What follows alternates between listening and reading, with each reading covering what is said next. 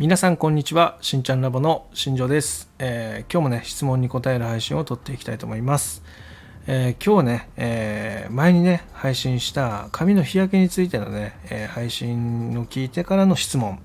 が来たので、そこにね答えていく配信を撮っていきたいと思います。質問の内容はこちらになります。髪の毛も日焼けする、配信聞きました。ありがとうございます。で、この髪の日焼けに対してのその対策法っていうのもね、いくつかその中で聞いたんだけれども、他にもね、日焼けの対策ってありますかっていう質問が来たので、今日そこについて答えていきたいと思います。前回の配信ではですね、その具体的なそのこういうケアする方がいいよみたいな話をしてなくて、そのオイルとかね、流さないトリートメントを使わない方がいいですよっていう話をして終わったんですけども、今日はそのこの質問の内容からすると、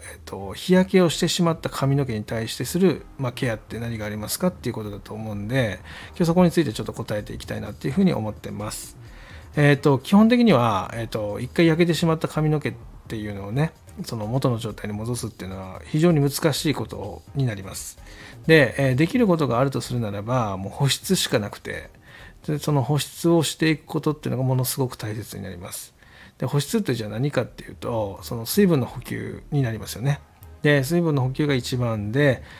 その後にそのサロンでできるメニューとしては、その水分補給ができるような、ヘッドスパメニューですよね。そういったものをしてあげる。炭酸スパとかね、いいんじゃないかなっていうふうに思います。汚れも取れるので、そういったものをやってあげるっていうのがすごく大切になってきます。で、これも過去の配信でね、どこかで話したと思うんですが、一回乾燥して硬くなった髪の毛を、その一回、その炭酸スパしただけではですね、元の状態にはなかなか近づけなくてですね、なんでかというと、この硬くなった髪の毛を柔らかく戻すっていう、この、処置っていうのがね、その非常に大変なんですよね。どういうことかというと、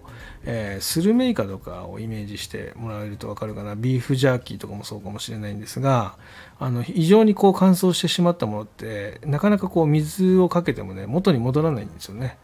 だから、その口に含んで何回も噛み続けることで、少しずつ柔らかくなっていくと思います。で、硬くなったものを柔らかくすることにはね、それぐらいの時間がかかってしまうっていうのがありまして、なので1回やったからってね、その綺麗に戻るわけではないんですよね。やっぱり 2,3 回繰り返しやっていくことで、徐々に回復していくような形になってくるので、そこに関してはですね、そのサロンでやる場合はやっぱり3週に1回とかね、1ヶ月に1回とかで、その炭酸スパをやりに行く必要があります。あとはウォーターヘッドスパとかね、そういったのもやってるところあるので、そういったところに行くっていうことですね。これが大切かなと。で、家にいてできることとしては、その水を含んだ、商品、ホームケア、アウトバス商品っていうのを、髪の毛に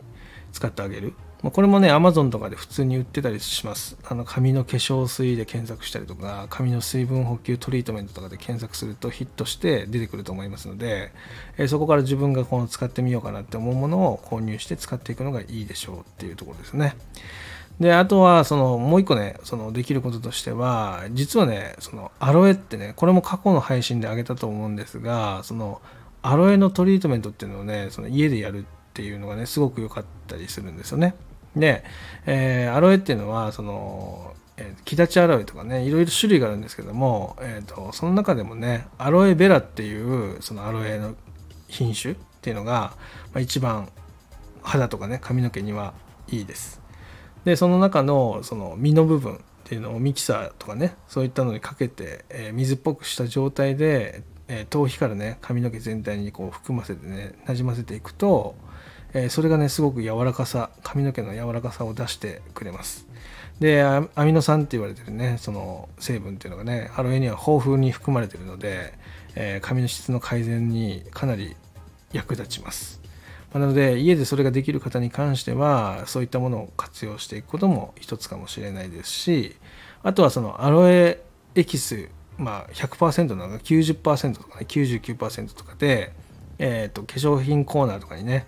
売ってたりもします。これも Amazon にも多分売ってるかなと思います。それの水っぽいタイプですよね。ジェルタイプになってるものではなくて、その水っぽいタイプのものを購入して、髪の毛とかね、この乾燥が進んでる場所につけてあげてもかなり柔らかさが出るんじゃないかなというふうに思うので、